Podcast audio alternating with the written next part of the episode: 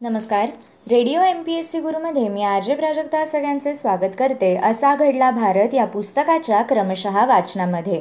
मित्रांनो आज आपण स्वातंत्र्याच्या पहाटेपूर्वी या प्रकरणाला सुरुवात करत आहोत. फाळणीचा अंधकार. इंग्लंडचे पंतप्रधान क्लेमेंट ॲटली यांनी तीन जून एकोणीसशे सत्तेचाळीस रोजी हाऊस ऑफ कॉमन्समध्ये अखंड हिंदुस्थानचं भारत व पाकिस्तान या दोन स्वसत्ताक वसाहतींमध्ये म्हणजेच डोमिनियन्समध्ये विभाजन करण्याच्या योजनेची अधिकृत घोषणा केली. याच दिवशी भारताचे तत्कालीन व्हॉइसराय लुई माउंट बॅटन यांनी ऑल इंडिया रेडिओवरून फाळणीची ही योजना जाहीर केली. माउंट बॅटन प्लॅन म्हणून सुप्रसिद्ध असलेल्या या योजनेनुसारच हस्तांतरणाची प्रक्रिया पूर्ण होऊन चौदा पंधरा ऑगस्ट एकोणीसशे सत्तेचाळीस रोजी पाकिस्तान व भारत हे दोन स्वसत्ताक देश अस्तित्वात आले. परंतु हे दोन देश स्वतंत्र होण्यापूर्वी अखंड पंजाब व बंगाल या प्रांतांचे विभाजन करून त्यातील हिंदू मुस्लिम शीख जनतेची परस्पर अदलाबदल घडवून आणण्याचा भीषण प्रकार या योजनेत अनुस्युक्त होता. या स्थलांतराच्या प्रक्रियेत या दोन प्रांतांसह ठिकठिकाणी हिंसेचे आगडोंब उसळले. या आगडोंबांच्या काळाकुट्ट धुराने अवघ्या भारतीय उपखंडाचे आभाळ झाकोळून गेले. दृष्टीपथात आलेल्या स्वातंत्र्याच्या उत्साहावर फाळणीच्या झाकोळाचं सावट पसरलं. त्रिमंत्री योजनेनुसार दोन सप्टेंबर एकोणीसशे शेहेचाळीस रोजी अखंड हिंदुस्थानची सूत्र जवाहरलाल नेहरू यांच्या नेतृत्वाखाली हंगामी सरकारकडे सोपवण्यात आलेली होती. पंधरा ऑक्टोबर एकोणीसशे शेहेचाळीस रोजी मुस्लिम लीगचे पाच प्रतिनिधी यामध्ये सहभागी झाले होते. फाळणीची योजना तीन जून एकोणीसशे सत्तेचाळीस रोजी जाहीर झाली तरी फाळणी प्रत्यक्षात येईपर्यंत हंगामी सरकारच अधिकारावर राहील अशी योजना होती. त्याचप्रमाणे स्थलांतराच्या प्रक्रियेवर देखरेख ठेवण्यासाठी माउंट बॅटन यांच्यासह दोन्ही प्रस्तावित देशांचे प्रतिनिधी वल्लभभाई पटेल लियाकत अली खान राजेंद्र प्रसाद अब्दुल रब निश्दार यांची फाळणी समिती बनवण्यात आली होती. पण फाळणीची योजना जाहीर होण्यापूर्वीच स्थलांतरांना व हत्यासत्रांना सुरुवात झाली. फाळणीनंतर बारा जून एकोणीसशे सत्तेचाळीस रोजी फाळणीची समिती अस्तित्वात येऊनही उलट हिंसाचार वाढत गेला.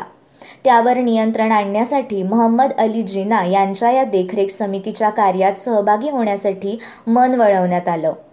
ते राजी झाल्यावर सत्तावीस जून एकोणीसशे सत्तेचाळीस रोजी फाळणी परिषद निर्माण केली गेली. आधीच्या समितीमधील अब्दुल रब निश्तार यांना वगळून त्यांच्या जागी जिनांचा समावेश झाला. परंतु जनक्षोभाची तीव्रता इतकी भीषण होती की कोणतेच उपाय लागू होणं कठीण होतं. फाळणीची योजना जाहीर झाल्यावर पंजाबचं पश्चिम पंजाब म्हणजेच पाकिस्तान व पूर्व पंजाब म्हणजे भारत असं विभाजन होणार आणि बंगालची पश्चिम बंगाल म्हणजेच भारत व पूर्व बंगाल म्हणजे पूर्व पाकिस्तान अशी फाळणी होणार हे स्पष्ट झालं तरी त्या त्या प्रांतातील जनतेची कोणत्या देशात वास्तव्य करण्याची इच्छा असेल हा कळीचा प्रश्न होता. मात्र अल्पकाळातच या प्रश्नाचीही तड लावायची असल्याने कमालीच्या घाईगडबडीत त्या त्या राज्याच्या घटना समितीमधील प्रतिनिधींच्या मतदानाद्वारे मतं जाणून घेण्याची औपचारिकता एकोणतीस जून एकोणीसशे सत्तेचाळीस व सव्वीस जून एकोणीसशे सत्तेचाळीस या दरम्यान पूर्ण करण्यात आली. वास्तविक जनतेला विश्वासात घेणं त्यांची इच्छा जाणून घेणं स्थलांतराची प्रक्रिया घडवून आणणं ही सर्व प्रक्रिया पुरेसा वेळ देऊन व हळुवारपणे करणं आवश्यक होतं. पण तसं न झाल्याने मुळापासून उखडल्या जाण्याच्या कल्पनेने जनमानस सैरभैर झालं अगतिक झालं. त्यात स्थानिक राजकारणामुळे सांप्रदायिक दुफळीला महत्त्व येऊन त्याद्वारेच रोषाला वाट देऊ. पाकिस्तानच्या मागणीमुळेच ही सर्व फरफट उद्भवली अशी भावना हिंदूंमध्ये बळावली व हिंदू आपल्यावर दबाव आणून आपल्याला दुय्यम लेखून आपल्या स्वतंत्र देशाच्या मागणीचा अनादर करत आहेत अशी भावना पश्चिम पंजाब व पूर्व बंगाल या भागातील मुस्लिमांमध्ये बळावली आणि परस्परांवर हल्ले होऊन रक्ताचे पाठ वाहू लागले.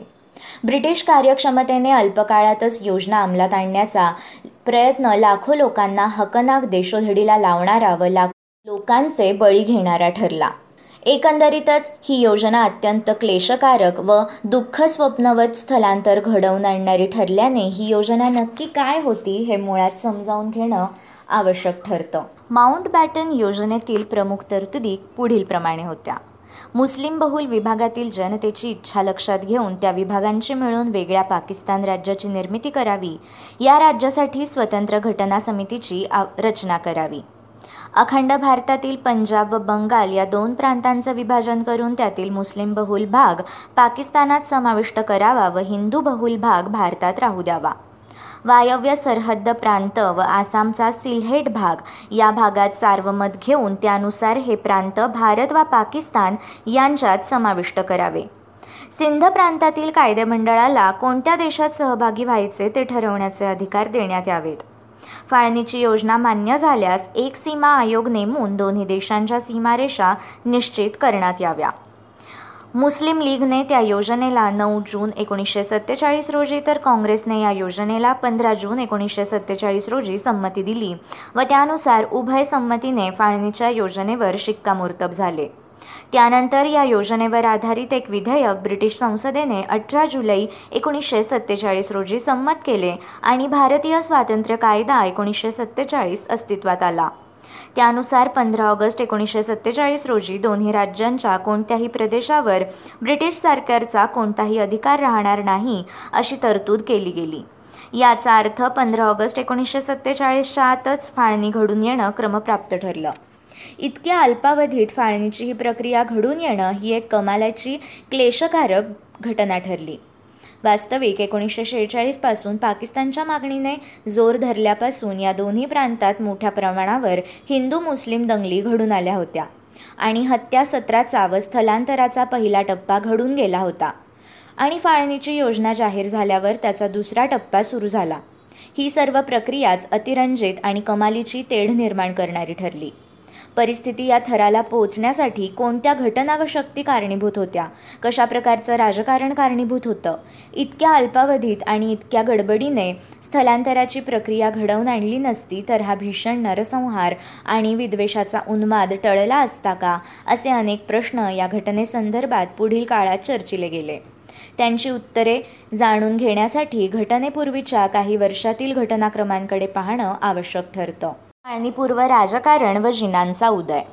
मुस्लिम लीगचे नेते महम्मद अली जिना यांना या सर्व बाबतीत फार मोठा दोष दिला जातो. त्यांची पार्श्वभूमी काय होती? जिन्हा अठराशे शहाऐंशी साली पदवीधर झाले होते. त्याच वर्षी काँग्रेसच्या स्वातंत्र्य चळवळीतील फिरोज शहा मेहता आदी काँग्रेस नेत्यांच्या व्यक्तिमत्वाने प्रभावित होऊन ते काँग्रेसचे सदस्य झाले. काँग्रेसने केलेली स्वयंशासनाची मागणी स्वराज्याची चळवळ या सर्व कार्यात ते सक्रियरित्या सहभागी होते. ते एक निष्णात वकील असल्याने पुढे लोकमान्य टिळकांनीही ब्रिटिशांनी त्यांच्यावर जो एक खटला दाखल केला त्यात आपला बचाव करण्यासाठी जिनांचीच नेमणूक केली होती. मुस्लिम लीगची स्थापना एकोणीसशे सहा सालीच झालेली होती पण जिना दीर्घकाळ त्यापासून दूर होते. एकोणीसशे सोळामध्ये काँग्रेस व मुस्लिम लीग यामध्ये संयुक्त करार होऊन या आघाडीतर्फे स्वराज्याची संयुक्त मागणी केली गेली.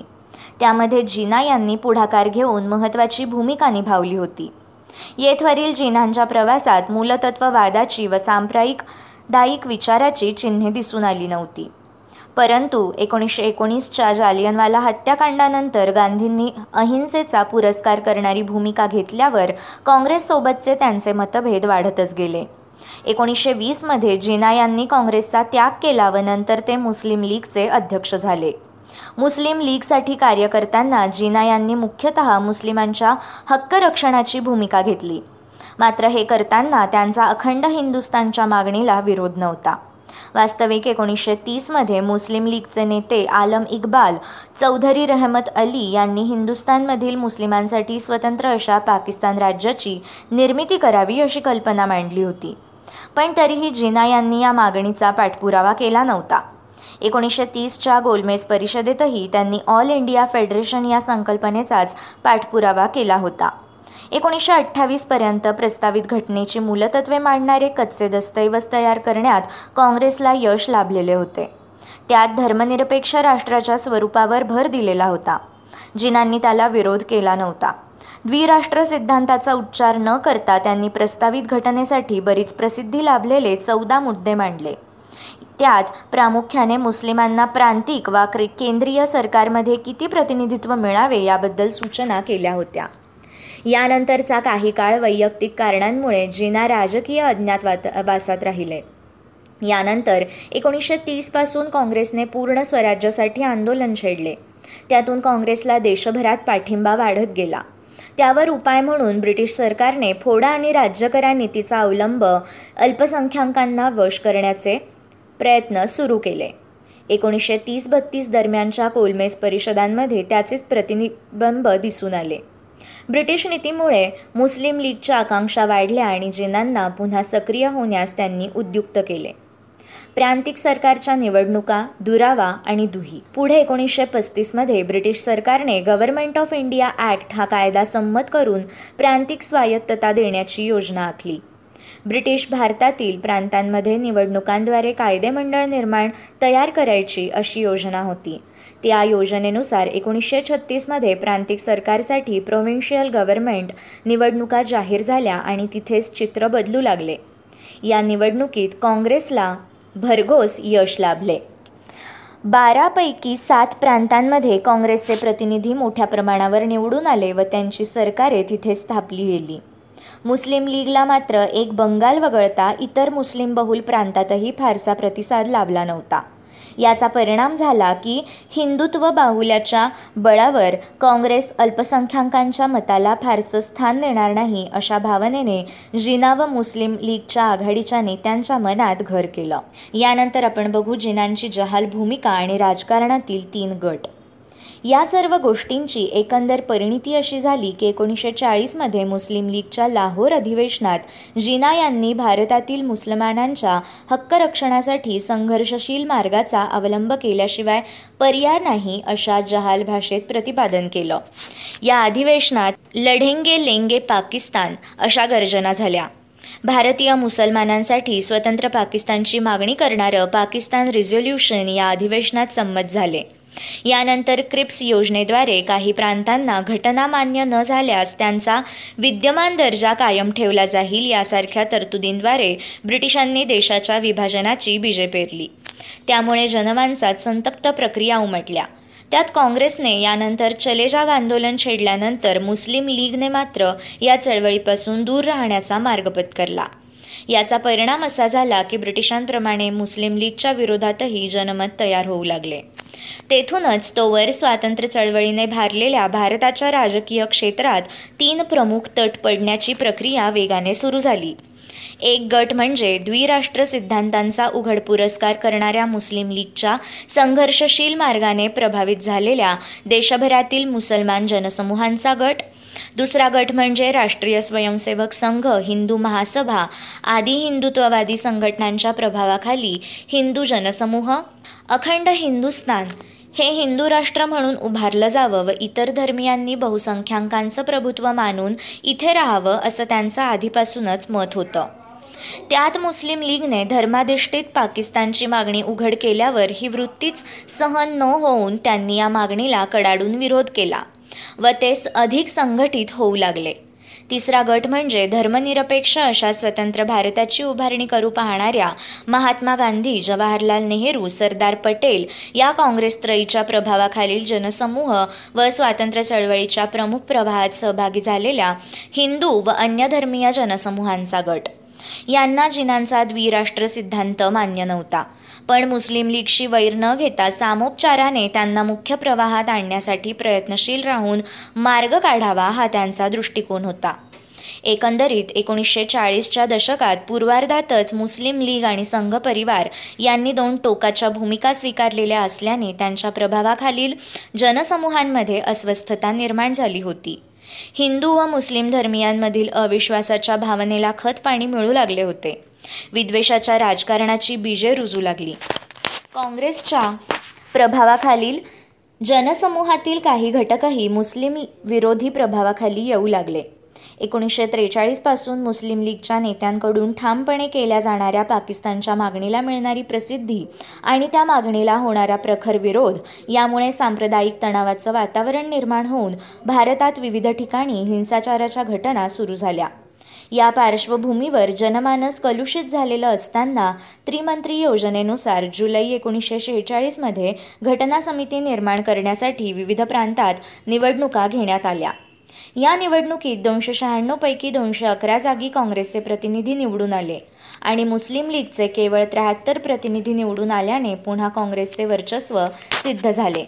त्यामुळे राष्ट्रीय राजकारणात काँग्रेस बहुमताच्या बळावर अल्पसंख्याकांना सतत बाजूला सारणार अशी भावना प्रबळ होऊन जिना यांनी स्वतंत्र पाकिस्तानसाठीचं आंदोलन तीव्र करण्याचं धोरण अवलंबलं. महात्मा गांधी व इतर नेत्यांशी समझोत्याचे सर्व मार्ग नाकारून जिना यांनी देशभरातील मुस्लिमांना स्वतंत्र पाकिस्तान मिळवण्यासाठी संघटित होण्याची हाक दिली व त्यात त्यासाठी संघर्षशील होण्यासाठी सोळा सप्टेंबर एकोणीसशे शेहेचाळीस हा प्रत्यक्ष कृतीदिन पाळण्याचे आवाहन केले. आक्रमक हिंसाचाराची सुरुवात पहिला टप्पा. प्रत्यक्ष कृती दिन प्रत्यक्ष कृती दिनाच्या घोषणेने आणि त्याच्या प्रचाराने जनमानस विचलित झाले. धर्माधिष्ठित राष्ट्राची मागणी आक्रमकतेने झाल्यामुळे दुसऱ्या गटाची आक्रमक विरोध करण्याची तयारी सुरू झाली. अशा परिस्थितीत मुस्लिम लीगचे बंगालचे मुख्यमंत्री सुहावर्दी यांनी सोळा ऑगस्ट एकोणीसशे शेहेचाळीस रोजी प्रत्यक्ष कृती दिनानिमित्त राज्यात सार्वजनिक सुट्टी जाहीर केली. त्या दिवशी कोलकात्यात मुस्लिम लीगने सकाळी दहा वाजता शक्ती प्रदर्शनार्थ मोर्चा काढला. त्यानंतर मुस्लिम लीग दंग्यांच्या हिंसाचाराचा जो आगडोंब उसळला तो पार बावीस ऑगस्ट एकोणीसशे शेहेचाळीसपर्यंत सुरू राहिला. भोसका भोसकी जाळपोळ बॉम्बस्फोट यांचा कहर झाला. लांब चाकूंचे दिवस म्हणून कुप्रसिद्ध असलेल्या पाच सहा दिवसांच्या काळात चार हजारांवर माणसे या दंग्यांमध्ये मारली गेली.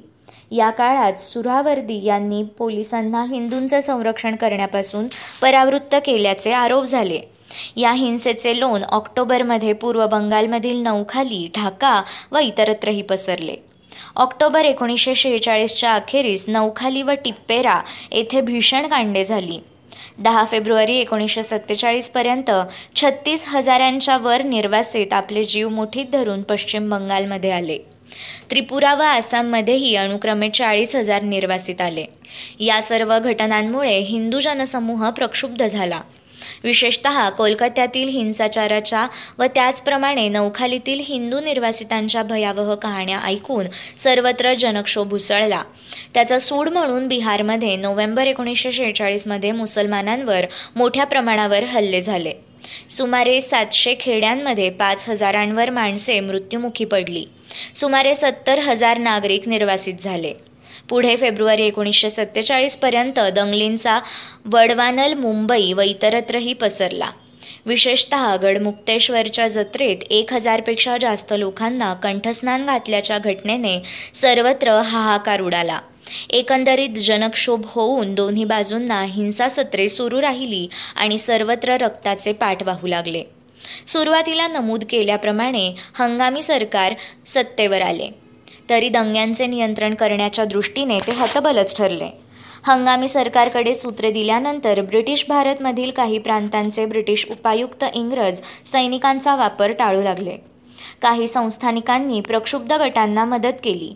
याच काळात संघ परिवार व मुस्लिम लीगने प्रशिक्षित दलं उभारण्याचं काम वेगाने सुरू केलं. पन्नास हजारांच्या अशा खाजगी सेना उभारण्याची उद्दिष्टे पुढे ठेवली जाऊ लागली. त्याचप्रमाणे पोलीस दल प्रशासकीय सेवेतील अधिकारी यांचेही सांप्रदायिकीकरण मोठ्या प्रमाणावर सुरू झाले. पूर्व सीमेवरील बंगालमध्ये जसे दंगे भडकले तसेच दंगे पश्चिम सीमेवरील पूर्व व पश्चिम पंजाबमध्ये मार्च सोळापासून सुरू झाले होते. अमृतसर जालंधर रावळपिंडी सियालकोटपर्यंत ते लोण पसरून एकोणीसशे सत्तेचाळीसपर्यंत तेथेही पंचवीस हजार निर्वासित स्थलांतराच्या मार्गावर होते. शीख हिंदू विरुद्ध मुसलमान असे विभाजन होऊन दोन्ही बाजूंनी सशस्त्र टोळ्या पद्धतशीरपणे कार्यरत झालेल्या होत्या. हत्यासत्र यशस्वी करण्यासाठी एकमेकांच्या शिरांसाठी प्रतिशीर दहा ते पंचवीस हजार रुपयांची इनामे जाहीर करण्याच्या अमानुष पद्धती सुरू झाल्या. विशेषत शीख समाज परंपरेने पंजाब हा आपला प्रांत मानत असल्यामुळे व नानकाना साहेब व त्यांची इतर अनेक गुरुद्वारे पश्चिम पंजाबात असल्यामुळे पंजाबची फाळणी त्यांना बिलकुलच मान्य नव्हती. आणि त्यामुळे त्यांचा मुस्लिमांवर विशेष रोष होता. या फाळणीपूर्व काळात फाळणी ही काळ्या दगडावरची रेघ मानली गेली व त्या दृष्टीने हत्यासत्रांमध्ये दहशत निर्माण करून माणसांना आपल्या धर्मियांच्या देशात जाण्यासाठी प्रवृत्त करण्याची नीती सर्वत्र सुरू झाली. रावळपिंडी येथील भीषण कत्तलीनंतर सीमावर्ती भागातील मियावाली येथे रेल्वेगाडीवर हल्ला करून कत्तली करण्याचीही नांदी झाली. एकतीस मे एकोणीसशे शेहेचाळीस रोजी पंजाब अशांत क्षेत्र जाहीर केल्यावर पंजाबमध्ये काही काळ वातावरण निवळले. यानंतर आपण बघूया फाळणीच्या घोषणेनंतरची हत्यासत्रे. परंतु तीन जून एकोणीसशे सत्तेचाळीस रोजी माउंटबॅटन यांनी फाळणीची योजना जाहीर केल्यावर पुन्हा हिंसाचाराचे सत्र सुरू झाले. हिंसाचाराच्या दुसऱ्या टप्प्यात मुंबई लाहोर बिहार पिलभीत कोलकाता बंगाल अलीगड अमृतसर आदी विविध ठिकाणी सामूहिक हत्याकांडांची सत्रे सुरू झाली. फाळणीची प्रक्रिया सुरळीतपणे व सुरक्षितपणे व्हावी यासाठी दोन्ही नेत्यांच्या देशांचा समावेश असलेली फाळणी समिती व नंतर फाळणी परिषदेची रचना केली गेली होती. त्याचप्रमाणे पंजाब सीमेवर सर्वांचे संरक्षण करण्यासाठी पंजाब सीमा दलाकडे जबाबदारी देण्यात आली. पण एकंदर सर्वच निष्प्रभ ठरले. हत्यासत्रे सुरूच राहिली. एकोणतीस जुलै एकोणीसशे सत्तेचाळीस रोजी संयुक्त संरक्षण परिषदेत स्वातंत्र्यापूर्वी सर्व परिस्थिती नियंत्रणात यावी यासाठी हिंसाचार थांबावा म्हणून दोन्हीकडून संबंधित जिल्हे अशांत क्षेत्र म्हणून जाहीर करावेत व कृती करावी असे ठरले. पण तरीही एक ऑगस्ट ते चौदा ऑगस्ट एकोणीसशे सत्तेचाळीस दरम्यान पूर्व पंजाबमध्ये शिखांच्या टोळ्यांनी केलेल्या सशस्त्र कारवायांमध्ये सुमारे एक हजार मुसलमान मृत्युमुखी पडल्याची वृत्ते प्रसूत झाल्यावर सूड म्हणून चौदा ऑगस्ट एकोणीसशे सत्तेचाळीस रोजी पश्चिम पंजाबमधील मुसलमानी टोळ्यांनी सियालकोट सीमेवर रेल्वे गाड्यांमधील दोन हिंदू निर्वासितांना मारून कत्तली केल्या. त्याचप्रमाणे या दिवशी लाहोरच्या अनारकली बाजारातील हिंदूंची दुकाने भस्मसात करून साठ जणांनी सामूहिक हत्या केली. त्याचा सूड म्हणून पंधरा ऑगस्ट एकोणीसशे सत्तेचाळीस रोजी अमृतसरमध्ये शिखांच्या उन्मादी जमावाने शंभर एक मुसलमान स्त्रियांची विवस्त्र धिंड काढून हत्या केल्याच्या बातम्या प्रसूत झाल्या. त्या दिवशी सैनिकी गोळीबारात एकसष्ट जण मृत्युमुखी पडले. त्यानंतरही एकोणीसशे सत्तेचाळीसच्या अखेरपर्यंत हिंसाचाराचे सत्र सुरू राहिले. स्थलांतर पद्धतशीरपणे व सुरक्षितपणे व्हावे यासाठी अनेक प्रयत्न केले गेले. तरीही पुढे स्वातंत्र्यानंतरही म्हणजेच सप्टेंबर ते नोव्हेंबर एकोणीसशे सत्तेचाळीस दरम्यानही भीषण हिंसाचार घडून आला. ही हत्यासत्रे व स्थलांतर यांचा स्वातंत्र्योत्तर काळातील तिसरा टप्पाही तितकाच दुःख स्वप्नवट ठरला. माणसं मोठ्या प्रमाणावर मृत्युमुखी पडली. दहा लाखांवर निर्वासित भारतात येऊन थडकले होते. हे सर्व चित्र पाहून गांधी विषादाने म्हणाले स्वातंत्र्याबाबत कुठेही उत्साहाचे वातावरण दिसत नाही. स्वातंत्र्यानंतरही असे अमानुष प्रकार सुरूच राहणार आणि आपला अहिंसेचा मार्ग स्वातंत्र्य मिळवण्यासाठी यशस्वी ठरल्याचा दावा फोल ठरणार या जाणीवेने विदग्ध झालेले महात्मा गांधी स्वातंत्र्य दिनापूर्वी बरेच आधी बंगालमध्ये शांतता कायम राखण्यासाठी तेथे जाऊन कार्यरत झाले. कोलकाता नौखाली व बंगालमधील इतर ठिकाणच्या हिंदूंचे आणि त्याचप्रमाणे बिहारमधील मुस्लिमांचेही सांत्वन करत ते सतत गावोगाव फिरत राहिले. स्वातंत्र्य सोहळ्यांच्या तयारीकडे व स्वातंत्र्य दिनाच्या कार्यक्रमांकडे त्यांनी पूर्ण पाठ फिरवली. पंधरा ऑगस्ट एकोणीसशे सत्तेचाळीस म्हणजे स्वातंत्र्यदिनी त्यांनी बेलिया घाटमध्ये उपोषण सुरू केले होते.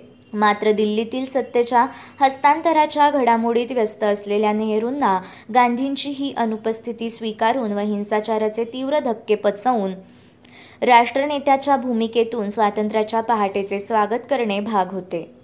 नवस्वतंत्र देशाबद्दलच्या नवस्वप्नांचं नव्या आशेचं किरणांचं दर्शन करोडो भारतीयांना घडवणं आवश्यकच होतं. आणि अखेर तो दिवस उजाडला. मित्रांनो उद्या आपण स्वातंत्र्याची पहाट या घटकाला प्रारंभ करत आहोत. आज ते आमचे असा घडला भारत या पुस्तकाच्या क्रमशः वाचनाचे सत्र कसे वाटले याबद्दल तुम्ही तुमचा फीडबॅक कळवू शकता. त्यासाठी आमचा व्हॉट्सॲप नंबर आहे eight six nine eight eight six nine eight eight zero अर्थात शहाऐंशी अठ्ठ्याण्णव शहाऐंशी अठ्ठ्याण्णव ऐंशी. मित्रांनो अशाच माहितीपूर्ण आणि अभ्यासपूर्ण सत्रांसाठी ऐकत रहा radio M P S C Guru spreading the knowledge powered by Spectrum academy